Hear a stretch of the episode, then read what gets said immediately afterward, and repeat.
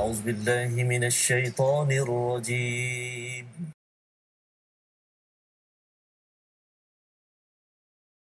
بسم الله الرحمن الرحيم. الحمد لله رب العالمين. الرحمن الرحيم. مالك يوم الدين. إياك نعبد وإياك نستعين.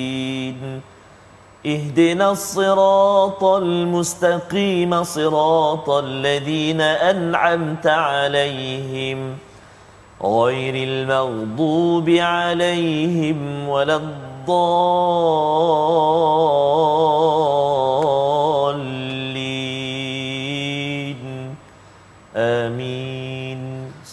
Assalamualaikum warahmatullahi wabarakatuh. Alhamdulillah wassalatu wassalamu ala Rasulillah wa ala alihi wa man wala syada la ilaha illallah syada Muhammadan abduhu wa rasuluh. Allahumma salli ala sayidina Muhammad wa ala alihi wa sahbihi ajma'in. Amma ba'du. Apa khabar tuan-tuan dan puan yang dirahmati Allah sekalian? Kita bertemu dalam My Quran Time baca faham amal pada hari ini pada hari ulang kaji pada 14 Ramadan kita doakan Allah menerima amal kita. Kita sudah hampir di pertengahan Ramadan.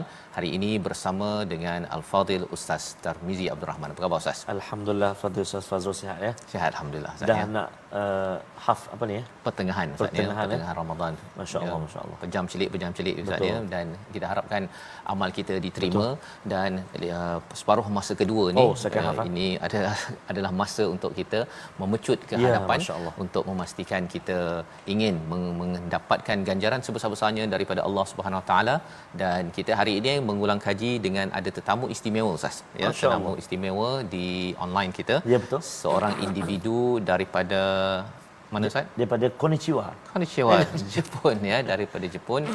Jepang ya yang berada di Indonesia Betul, ya. Safas. sebentar lagi kita akan berkenalan. Kita mulakan dahulu majlis Yep. kita pada hari ini dengan doa ringkas kita. Subhanakala Subhanaka la ilmalana illa ma 'allamtana innaka antal alimul hakim.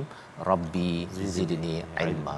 Sama-sama kita ingin berkenalan dengan tetamu kita pada hari ini Cik Kaiji Kadir Wada. Kaiji Kaiji. Kaiji ya, Cik. Kaiji. Assalamualaikum Cik Kaiji. Waalaikumsalam. Masya Allah InsyaAllah ya alhamdulillah kita dapat bersama ya mendengar suara dan kita nak uh, memerhati bagaimana ya apa khabar uh, Cik Kaiji di di mana sekarang ini? Sekarang di Tokyo. Di Tokyo. Oh, Tokyo. Oh, Oh. okey. Oh, di Tokyo dan uh, ber, ber, bertugas di Indonesia sebelum ini ataupun masih lagi? Sekarang sudah pindah ke Jepun, Jepun. Ya. Tapi daripada tahun 2019 sampai 2020 saya bekerja di Indonesia. Masya Allah Subhanallah Tabarakallah Menarik Ustaz ya. Oh, menarik. Maksudnya Ya. sekarang berada di di Tokyo. Tokyo. Tokyo. Di Oh, Jepun. arigato gozaimasu. Ya, arigatou gozaimasu. Masya Allah, Subhanallah. Jadi teringin kita Ustaz uh, Faz ya. Sampai ke Nak- bumi betul. matahari terbit ini. Betul, nak ya. jejakkan kaki. Moga-moga satu hari nanti uh, dapat berjumpa bertemu dengan uh, saudara ataupun kita boleh uh, sebut Ustaz uh, Kaiji, Kaiji. insya-Allah taala. Insyaallah. Insya-Allah. Subhanallah. Sekarang sekarang itu di luar musim musim sakura. Jadi sekarangnya Mekah. Betul, betul. Masya-Allah. Mas ya. eh, kan? Menarik ya. Ah, Betul, menarik. Ustaz, ya. Itu yang kita Bunga. Itu, Oh, subhanallah. apa, pengalaman itu kita nak kena rebutlah Ustaz ya. Ah. Satu hari nanti insya-Allah InsyaAllah, ya. Jadi terima kasih uh, pada Cik Kaiji Mhm. bersama pada hari ini dan uh, untuk sesi ulang kaji pada hari ini kami ingin uh, sama-sama membawa kepada Cik Kaiji dan juga semua penonton-penonton yang ada untuk kita melihat pada halaman 471 terlebih dahulu bagaimana uh, kisah Nabi Yusuf ataupun nama Nabi Yusuf uh, muncul kembali di dalam al-Quran pada ayat yang ke-34 halaman 471. Mari sama-sama kita baca dipimpin Al-Fadhil Ustaz Tarmizi dan kita akan lihat apakah pelajarannya dan sudah tentu kita ingin juga ber, ber, mengetahui pengalaman Cik Kaiji yang sekarang ini berada di Tokyo bagaimana uh, pengalaman kembali kepada agama fitrah kepada agama Islam ini sendiri dan aktif menyampaikan mesej ini kepada orang-orang di Jepun dan juga di Indonesia. Kita baca ayat 34 bersama Ustaz Tarmizi. Baik, terima kasih Al-Fatih Ustaz Fazrul yang kita hormati sahabat kita saudara kita Encik Kaiji di Tokyo subhanallah tak lupa pada ayahnya dan bonda tuan-tuan dan puan-puan sahabat-sahabat Al-Quran yang dikasihi dan dirahmati Allah Subhanahu wa taala.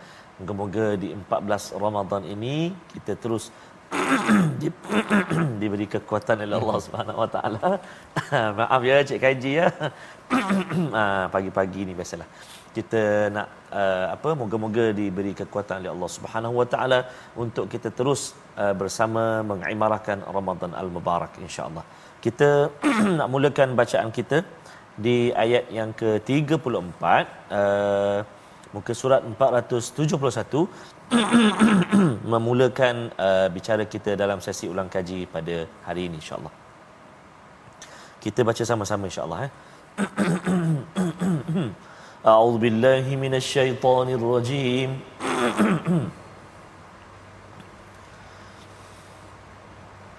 ولقد جاءكم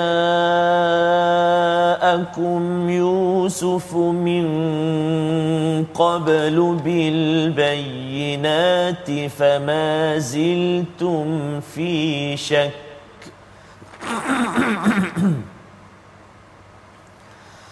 فما زلتم في شك مما جاءكم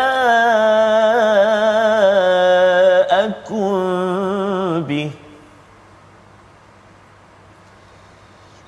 حتى إذا هلك قلتم لن يبعث الله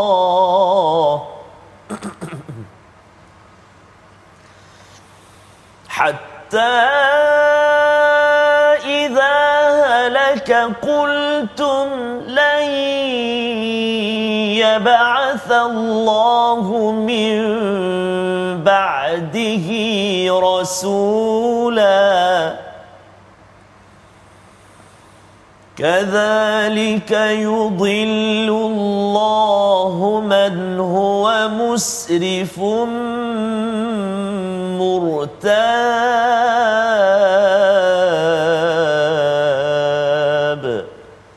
صدق الله العظيم.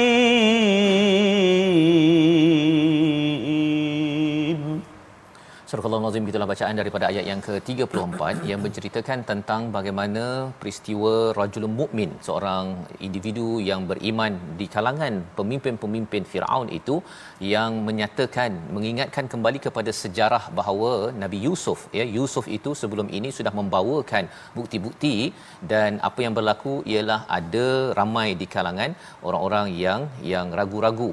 Dan sehingga kan Nabi Yusuf ini sudah pun uh, pergi wafat uh, ramai yang menyatakan bahawa tidak akan lagi dibangkitkan rasul seperti ini yang akan membawakan mesej uh, untuk menuju kepada tauhid kepada Allah Subhanahu Wa Taala.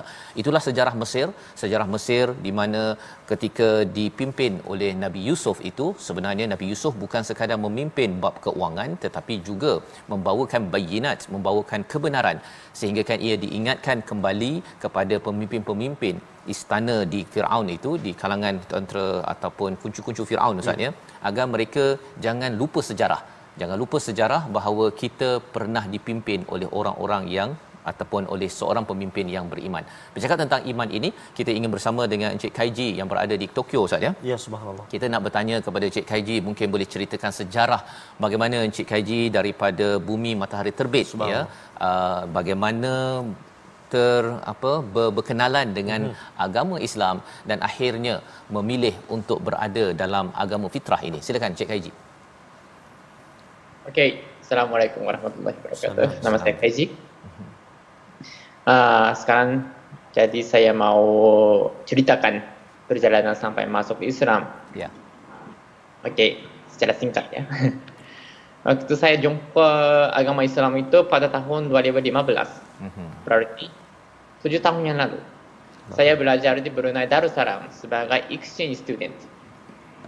Di mana tu? Brunei. Brunei. Ya di Brunei, ya di Brunei, Brunei Darussalam. Masya-Allah. Se- Sebelum saya ke Brunei, saya tidak ada pengetahuan uh, benar terkait dengan agama Islam sama sekali. I have no idea what is Islam before I went I went to the Brunei. Di Jepun, uh, waktu itu setiap hari saya dengar berita jahat, the bad news tentang teroris dan ISIS di Timur Tengah. Tapi bila hidup dengan orang Muslim di Brunei, my idea, pikiran saya berubah. Setelah kembali ke Jepun, saya selalunya jumpa orang Muslim. Mm-hmm. Seperti orang Indonesia, orang Malaysia dan juga orang Brunei. Mereka hati ya, hati, heart, hatinya tenang, kata yang baik, lakukan yang baik. Jadi saya inspired oleh pengalaman itu.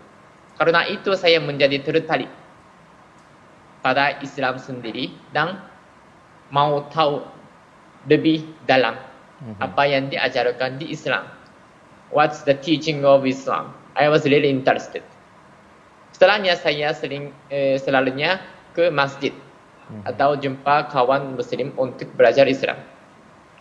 Ya Alhamdulillah uh, uh, dengan bantuan kawan-kawan saya, ya Alhamdulillah uh, pada tahun 2017 saya masuk Islam.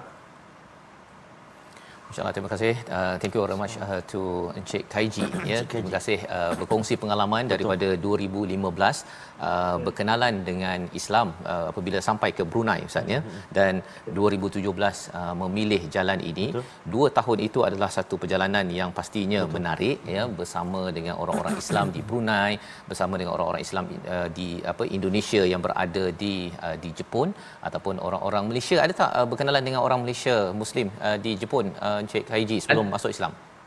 Sebenarnya uh, saya tinggal bersama. Ah, okay. Orang ya. Insya-Allah. Dulu ya. Ada apa namanya uh, roommate. Ya, yeah, my uh, Malaysian friends live in my house. Mm-hmm. so, you know. InsyaAllah. Ya, ini pengalaman yang menarik ya. Betul. Rupanya rakan uh, bilik ya, maksudnya uh-huh. rumah itu adalah uh, orang Malaysia betul, sendiri betul. dan ini adalah satu perkara yang amat menarik untuk kita ketahui Ustaz ya. Bagaimana sebenarnya uh, bercampur di antara betul. satu sama lain ini bila fitrah itu ada betul. seperti mana rajul mukmin itu walaupun bercampur dengan pemimpin-pemimpin betul. Firaun tapi kerana fitrahnya dia jaga maka kekal. Betul. Dan seperti Encik Kaiji uh, mungkin Encik Kaiji boleh berkongsi uh, if you can share your background ya latar belakang dan uh, bila bercakap tentang uh, orang-orang di Jepun adakah uh, Encik KJ cakap tadi bahawa ramai didedahkan dengan berita uh, bad news ya berita tentang orang Islam jahat Betul. teroris ISIS dan sebagainya uh, bagaimana uh, adakah ianya hanya pada orang tertentu sahaja ya kawasan Encik KJ ataupun memang seluruh rakyat Jepun memang sukar mendapat idea tentang Islam yang sebenarnya ini uh, sebenarnya sekarang um, banyak kesempatan, banyak peluang untuk belajar di luar negeri mm-hmm. atau banyak orang Malaysia, orang Indonesia, orang Muslim belajar di Jepun dan bekerja di Jepun. Yeah. Jadi sekarang banyak kesempatan untuk berkomunikasi, to communicate mm-hmm. with the Muslim. So generation, you know, muda, young generation yeah. has a lot of opportunity to communicate with a Muslim. Mm-hmm. So now the young generation are, you know, are started to aware of, you know, that Islam is just normal, just, you know, normal religion. Mm. But generasi tua, generation, oh. the older generation, is still, you know, close-minded. Mm. Yeah, so masih ada apa namanya uh, difficulties yeah. in terms of Islam or in terms of religion.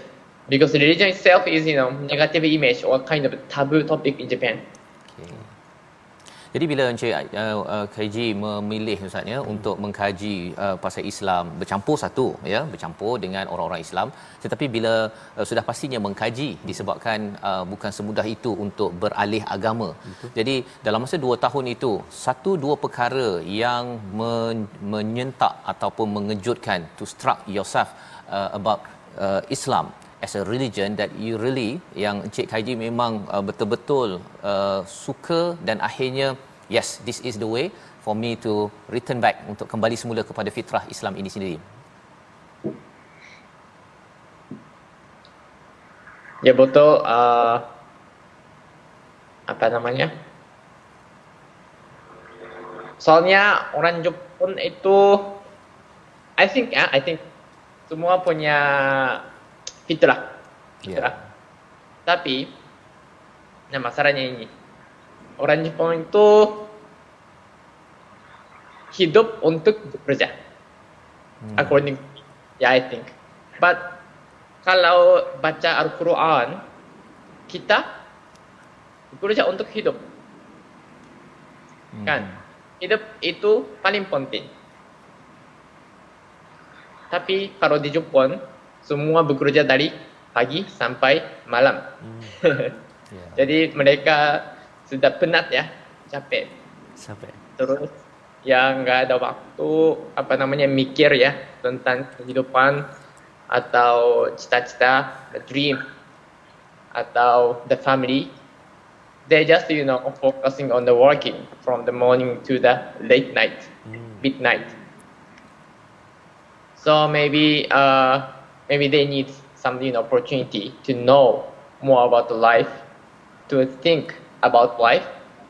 Yeah, then we can go back to Allah Subhanahu Wa Taala. InsyaAllah ya. Jadi itu Ya. antara perkara yang Betul. menarik perhatian Encik Haiji Ustaz ya. Betul, Ustaz. Maksudnya ialah uh, orang Jepun ni kuat bekerja Betul. ya ya.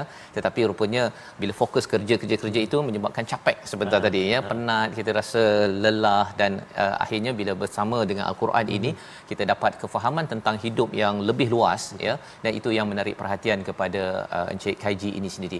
Dan Encik Haiji kita ingin pergi kepada halaman 472 di mana sebenarnya rajulun mukmin seorang uh, individu mukmin pada zaman Firaun ini beliau uh, bercakap ya berhujah dengan orang-orang di sekitarnya pada ayat 41 dan ayat 42 yang kita nak baca kita nak ambil pelajaran dan lebih daripada itu nanti kita ingin bertanya kepada Encik Kaiji apakah surah ataupun ayat dalam al-Quran yang menjadi kegemaran, Ya, kesukaan, favorite Ustaz ya. Tapi kita baca dahulu bersama dengan Al-Fadil Ustaz Tarmizi Abdul Rahman. Silakan. Uh, terima kasih kepada Ustaz Fazrul. Uh, saudara Cik Kaiji, khususnya tuan-tuan dan puan-puan sahabat-sahabat Al-Quran, ibu ayah yang dikasihi Allah Subhanahu Wa Taala sekalian, kita nak um, membaca ayat yang khususnya, ayat yang ke berapa tadi Ustaz Faz? 41 dan 42. 41 dan 42 dan uh, Cik Kaiji ya dalam uh, saya ada follow Instagram Cik Kaiji Ah. ah dalam uh, Instagram Cik Kaiji super uh, Kaiji super ko Kaiji ya ataupun Kaiji ya ada satu post uh, masjid ah Masjid Al Nur uh, Masjid Al Nur di Otaru oh, nanti Oh ya ya ya taruh. Ya, yeah, maybe one day uh, saya Safas kita semua uh, dapat ziarah Masjid An-Nur di Otaru ha, insya-Allah. Okey. Jadi kita baca sekarang ayat 41 42 halaman yang ke-472 insya-Allah. أعوذ بالله من الشيطان الرجيم. ويا قوم ما لي أدعوكم إلى النجاة وتدعون وتدعونني إلى النار.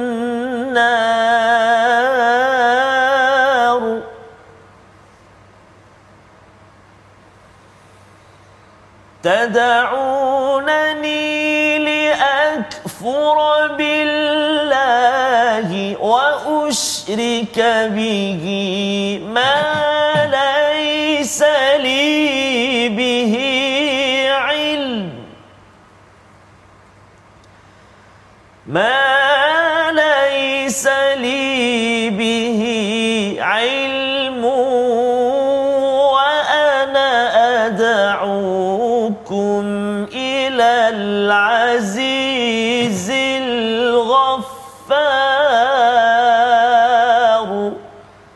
صدق الله العظيم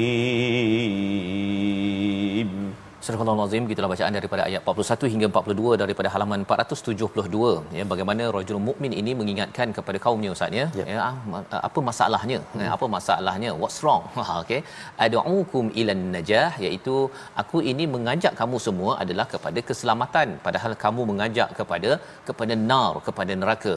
Dan aku mengajak ya kamu mengajak untuk kufur kepada Allah ya syirik kepadanya tanpa ilmu. Padahal aku mengajak kepada al-azizil ghaffar kepada yang maha perkasa yang maha pengampun. Ini adalah satu satu uh, peluang ya satu dialog keimanan daripada pemimpin ini seorang rajul mukmin ini kepada orang-orang di sekitar Firaun. Dan pada waktu ini kita faham bahawa sebenarnya atas dasar ilmu atas dasar ilmu lah seseorang itu beriman bu- bukan atas dasar atas dasar teka-teka ataupun hanya membuat uh, telahan di dalam kehidupan dalam beragama dalam mendekatkan diri kepada Al-Azizil Ghaffar kepada Allah yang Maha perkasa yang Maha mengampunkan kesilapan-kesilapan kita. Jadi ini adalah pelajaran dan kita dapat belajar banyak perkara daripada Encik Kaiji sebentar tadi. Kita sebentar lagi akan berehat.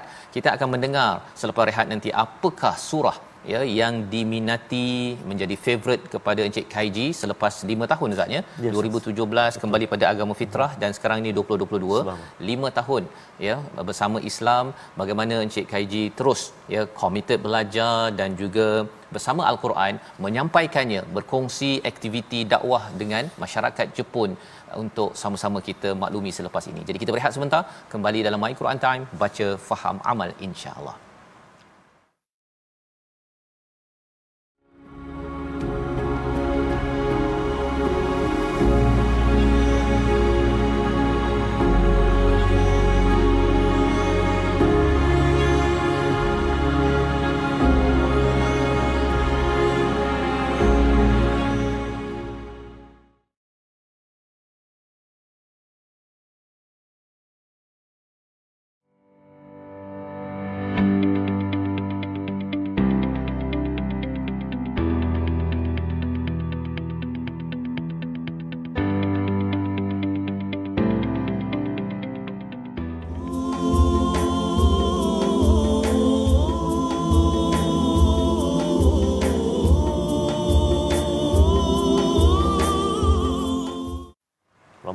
Menjengah kita hari ini tuan-tuan dan puan-puan dan 14 Ramadan ha? uh, bagi orang-orang yang benar-benar merindui kehadiran Ramadan kan kita pasti tak mau kalau boleh biarlah Ramadan itu kekal selama-lamanya ha? ataupun berjalan berterusan bukan sebulan saja kenapa kerana penuhnya rahmat barakah kan kurang marah kurang cakap tak elok kan ha? Itu tenang aja subhanallah. Itulah antara barakah ha, berada di bulan Ramadan al-mubarak. Di samping banyaknya ganjaran yang berlipat ganda oleh Allah Subhanahu wa taala. Jadi uh, dapatkan original daripada Mahir Zain. Uh, kita nak uh, bersama lagi uh, dengan saudara kita Cik Kaiji uh, Nun di uh, Tokyo sana subhanallah. Uh, ada satu lagi gambar ni saya perhatikan uh, uh, Cik Kaiji ya? Uh, dekat uh, Nasir Al-Mulk Mos ini saya tak sure uh, dekat Japan ke atau dekat mana ni uh, Cik Kaiji oh bukan ni dekat luar negara eh Sorry? ada satu ada satu picture uh, Nasir Al Mulk Mosque Uh-huh. uh, is that Japan Ya, Jepun, Jepun.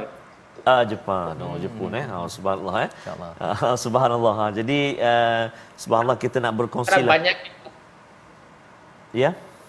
sekarang banyak masjid Jepun. Banyak masjid ya subhanallah. Berapa berapa tu uh, jumlah masjid di Jepun sekarang ni Encik uh, Kaiji? Uh, hampir 100. Wah, subhanallah eh. InsyaAllah. Jadi kalau kita ber, Semakin berlibur itu Ha. amat seronok Ustaz ya.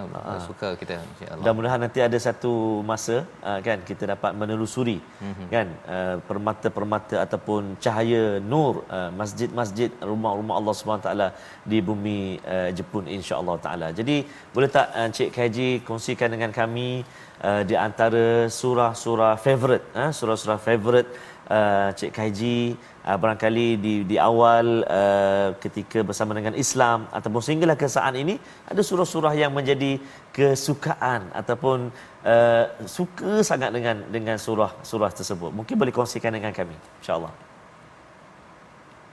Uh, my favorite surah, surah yang paling suka itu surat Asy-Syarh. Asy-Syarh, ah, subhanallah. Ya, kalau baca surat ini, Mhm. mungkin surat ini eh, permudahkan ya, permudahkan jalan kita meskipun ada kesulitan, difficulties, hal-hal yang susah. Subhanallah. Karena kita percaya Allah Subhanahu wa taala. Kalau kita solat atau berdoa only for Allah Subhanahu wa taala. He will answer to our ibadah. Right? Kita sebagai manusia as human being there is only little we can do to make it easy. Mm-hmm. Tapi kalau kita percaya Allah Subhanahu wa taala put 100% trust to Allah Subhanahu wa taala he will inshallah ease any difficulties or mm-hmm. something heavy from us. That is why uh, we need to syukur bersyukur Ya. kepada Allah Subhanahu wa taala Insya-Allah. Terus kita we have to keep our taqwa to Allah Subhanahu wa taala. Then Allah inshallah remove any difficulties, the any burden, any hardship from us inshallah. So kalau saya sedih, kalau saya merasa berat, Ya. saya selalu baca surat ini. Masya-Allah. Nanti saya jadi ya gembira apa namanya dimotivate ya motivate Masya-Allah. Subhanallah. Encik KJ bila bercakap tentang surah Al-Syah ya uh, nanti mungkin Ustaz Tar boleh bacakan sebagai hadiah bersama kepada uh, Encik KJ di di Tokyo sana. Betul. Uh, before uh, being a Muslim ya sebelum menjadi seorang uh, Islam ketika hidup di bumi Jepun ya. Uh, bagaimana Encik KJ kalau ada masalah sedih ke sebelum masuk Islam itu uh, bagaimana selesaikan masalah ataupun cara melihat masalah dalam kehidupan sebelum masuk Islam? Silakan. bermasuk Islam. Hmm. Sebenarnya saya tidak tidak boleh mencari jawaban untuk masalah-masalah saya Hmm. punya, saya punya. That's why I was really, you know, bingung. I was so confused.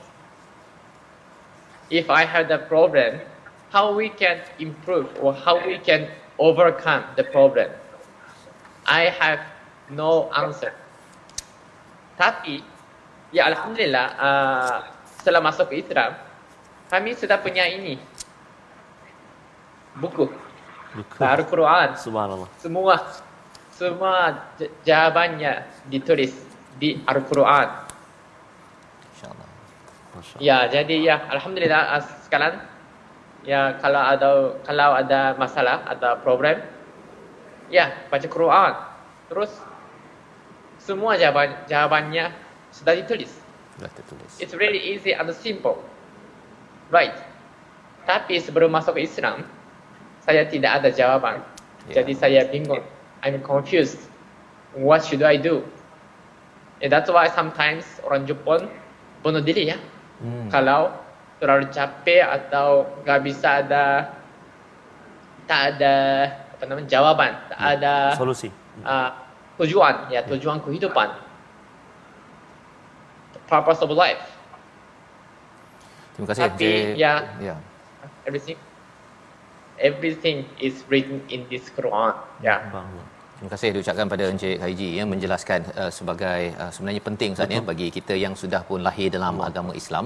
Uh, Quran ini memang berada di mana-mana ya. Sehingga kan kadang-kadang mungkin uh, kalau sedih ke tak sedih ke tak tahu uh, keliru ke tak keliru tetapi bila uh, Cik Kaiji perlu membuat pilihan ya untuk berada dalam agama Islam sebenarnya ada apa yang istimewanya dengan Islam itu rupa-rupanya jawapan kepada masalah-masalah yang ada itu memang benar ada dalam Quran dan surah al-insyirah sebentar tadi ustaz ya.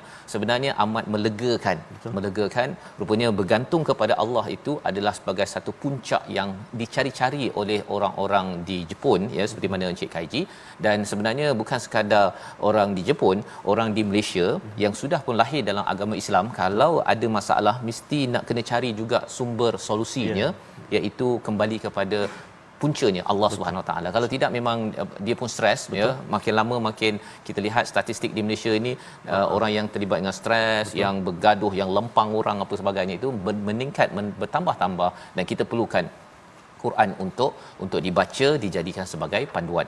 Surah Al-Insyirah bersama dengan Ustaz Tarmizi untuk uh, hadiah di tengah-tengah ini sebelum kita berakhir Ustaz ya untuk ya. Encik Kaiji di bumi Jepun. Silakan.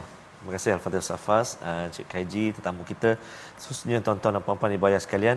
Mungkin sekejap lagi, kalau ada masa lagi, boleh Cik Kaiji kongsikan kepada kita. Mm-hmm. Macam sekarang ini dalam suasana tarawih ataupun berpuasa ini, bagaimana agaknya hmm. tarawih di Tokyo, di hmm. suasananya, berapa rakaatnya, imamnya macam mana kan? Uh, mungkin sekejap lagi lah boleh Encik Kaji uh, share dengan kita insyaAllah. Surah Al-Insyirah, halaman yang ke-596. أعوذ بالله من الشيطان الرجيم بسم الله الرحمن الرحيم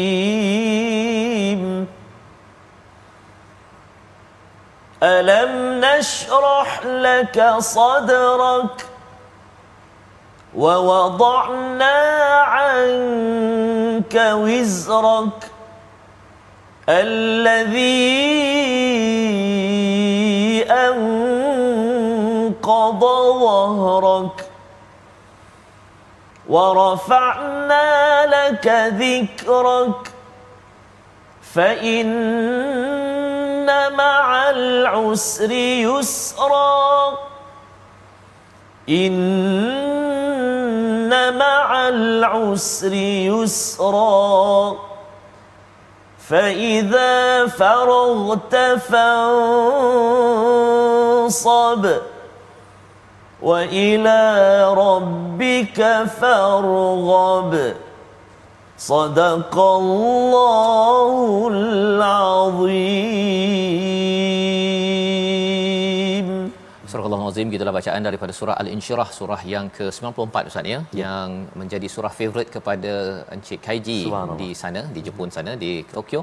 Uh, kerana ia adalah sebagai satu jawapan Ustaz ya? Bahawa yang memudahkan uh, hati kita yang hmm. sempit sebenarnya dalam hidup kita ini bukannya kerana pelbagai ujian yang melanda tetapi kerana hati kita itu yang uh, sempit yang boleh dilapangkan oleh Allah Subhanahu Wa Taala.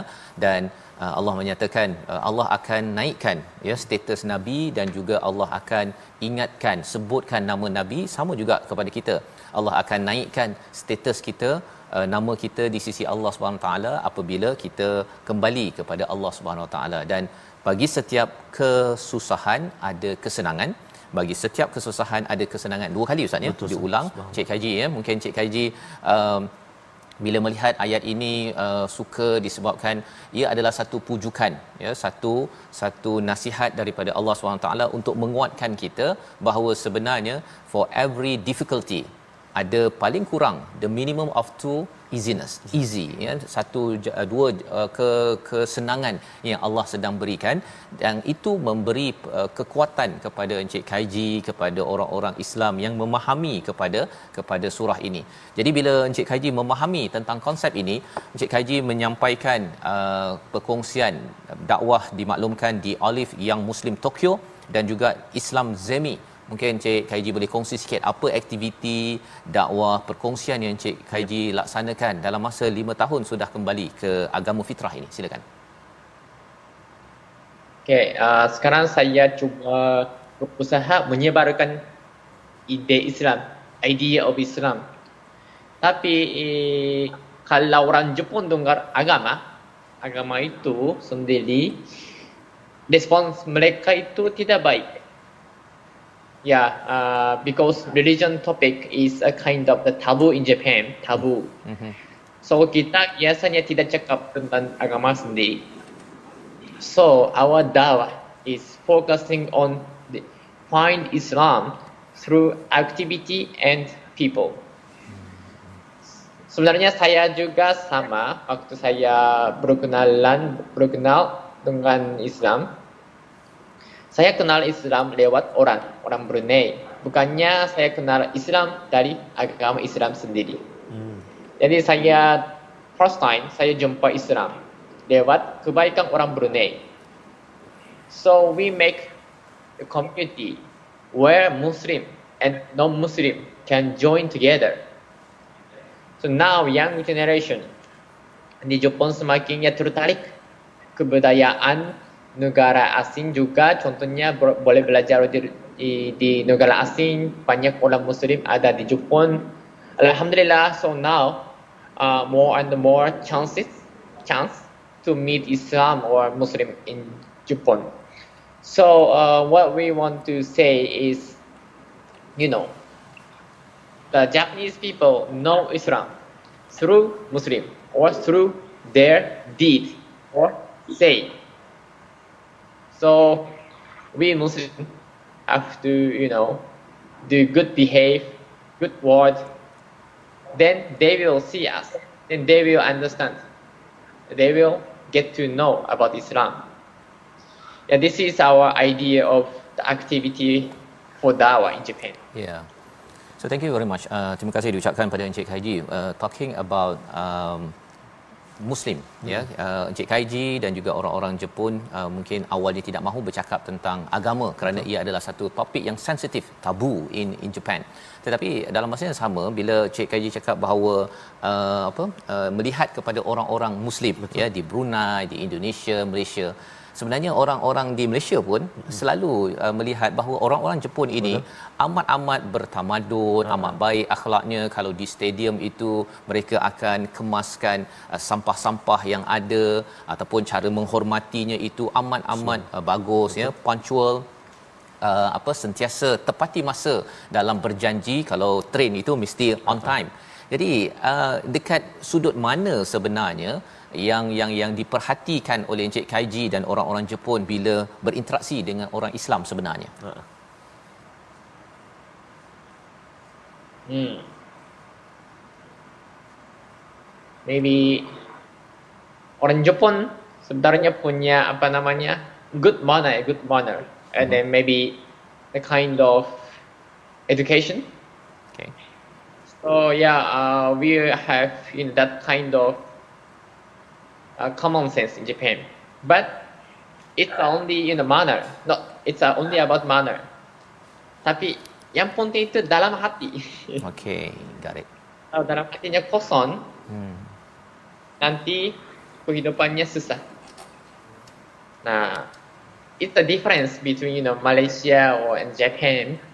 But you know, even though we have a good behave, what's the important thing is niat, niat. Mm-hmm. Intention. Yep. Why we have to do this? Because of Allah subhanahu wa ta'ala. Muslim, mm-hmm. we Muslim have this kind of sense, uh, this kind of the common sense. But in Japan, we don't have. So even though they have been good behave or punctual or jaga perjanjian, yeah. Mm, but this is a difference. I mean, we cannot see the, the you know inside of the heart. But this is the big difference. Nia yeah. and iman. Yes, this is. Yeah, I, uh, my uh, tadi tentang niat ataupun iman tadi itu ia adalah satu perkara yang amat berharga dan uh, bila uh, Encik Kaiji sudah masuk ataupun berada dalam agama Islam uh, sudah dapat melihat perbezaan tersebut cuma bagi orang Jepun sebenarnya bila mereka uh, menepati masa menghormati orang lain uh, menjaga kebersihan sebenarnya niat mereka itu berdasarkan pengalaman Encik Kaiji lah sebenarnya hmm. buat itu uh, apa motivasinya berbanding kalau orang Islam buat ini kerana kita nak mencari redha Allah Subhanahu Taala ya? Uh, ada juga yang buat kerana manusia hmm. ya? Tapi sudah tentunya ajaran al-Quran ini buat kerana Allah uh, no matter what ya? Di mana sahaja. Kalau orang Jepun ini segala kebaikan yang ada itu apa motivasinya sehingga dapat berakhlak dengan baik dan dikagumi sebahagian muslim juga sebenarnya? Motivasinya untuk the idea the I mean the motivation is not to disturb other people ah okey so if in Japan if we disturb other people it's a kind of the shame Ah, So you know, shame is you know, not good in Japan. Mhm. So to avoid the shame, we do good. So we do we do good for other people, not for Allah Subhanahu Wa Taala. Subhanallah. Itu adalah poin yang yang amat jelas sebenarnya. Dalam ayat 58 uh, muka surat 473 kita ingin membaca ustaz ya. Yep. sebenarnya bila uh, jawapan diberikan oleh Encik Kaiji ini dia membukalah perspektif bahawa sebenarnya ada sahaja orang yang berbuat baik kerana manusia. Tak nak mengganggu manusia. Uh, tetapi lebih tinggi daripada itu ialah kerana kita tidak mahu mengganggu Allah Betul. ya. Ataupun kita nak buat kerana Allah. Kerana itulah uh, punca Allah yang Maha Pemurah, Maha Penyayang yang memberikan ya memberikan kepada kita dan penghargaan daripada Allah itu sudah tentunya lebih besar berbanding dengan penghargaan manusia. Kadang-kadang kita buat baik ustaz ya. Betul. Ada orang tak cakap terima kasih, kita pun kecewa Betul. dan kita pun rasa saya nak apa stres dan juga akhirnya ada yang sampai membunuh diri kan dalam satu rumah tangga. Ayat 58 untuk kita baca bersama untuk kita memahami lebih lanjut lagi betapa permata yang hadir uh, iman yang hadir pada Encik Kaiji pada kita semua sesuatu yang perlu diambil peringatan Ayat 58 Ustaz. Baik, terima kasih kepada Ustaz Fazrul, uh, Syed Kaiji dari Jepun, dekat Tokyo sana. Tuan-tuan dan puan-puan sahabat Al-Quran yang kasih Allah Subhanahu Wa Taala. Kita nak baca ayat yang seterusnya, ayat yang ke-58 di halaman 473. A'udzubillahi minasyaitonirrajim. وما يستوي الأعمى والبصير والذين وعملوا الصالحات.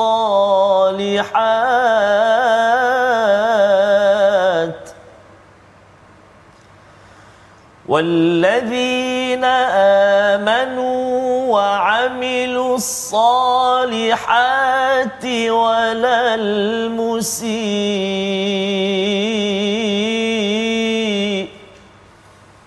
قليلا ما تتذكرون.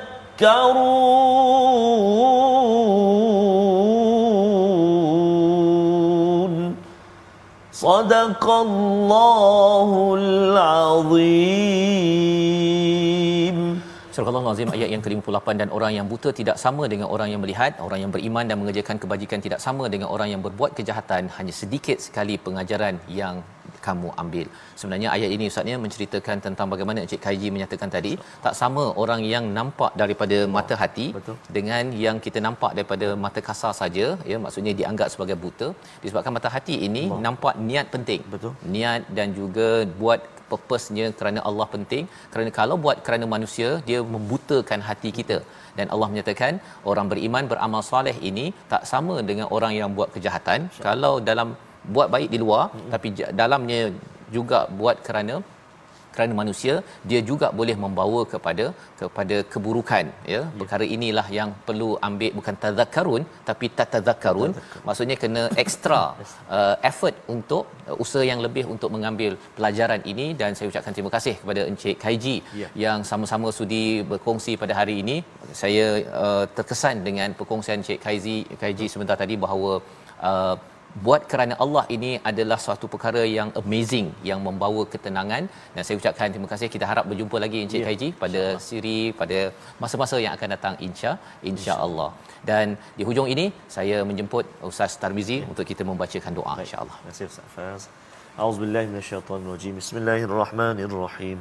Alhamdulillahirabbil alamin. Wassalatu wassalamu ala asyrafil anbiya'i wal mursalin.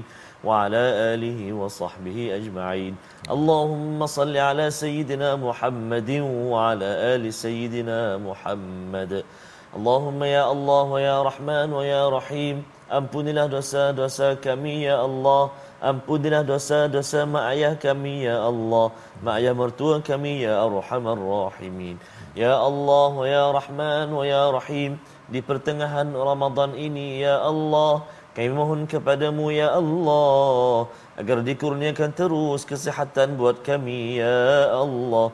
Agar dapat kami meneruskan baki-baki Ramadan ini dengan penuh ketakwaan kepadamu Ya Arhamar Rahimin. Allah ya Allah ya Rahman ya Rahim pertemukan kami dengan malam al-qadarmu ya Arhamar Rahimin. Wa sallallahu ala sayyidina Muhammad wa ala alihi wa sahbihi baraka wa walhamdulillahi rabbil alamin Amin ya rabbal alamin. Moga-moga Allah mengabulkan doa kita dan terus kita dapat menghargai permata iman yang ada yang Allah bekalkan sebagaimana dikongsikan oleh Encik Kaiji Kadir Wada sebentar oh. tadi yang kita doakan kita dapat lagi terus menghargai iman dalam tabung gerakan al-Quran satu perjuangan ya Encik Kaiji 5 tahun bersama uh, bersama dengan Islam berjuang dan kita juga ingin berjuang dalam tabung gerakan al-Quran ini untuk kita sebarkan kita yakin bahawa dengan aktiviti yang dilaksanakan ianya memberi kesan kepada masyarakat seluruh dunia insya-Allah. Kita bertemu lagi dalam My Quran Time halaman baru esok baca faham amal insya-Allah. Di bibir sentiasa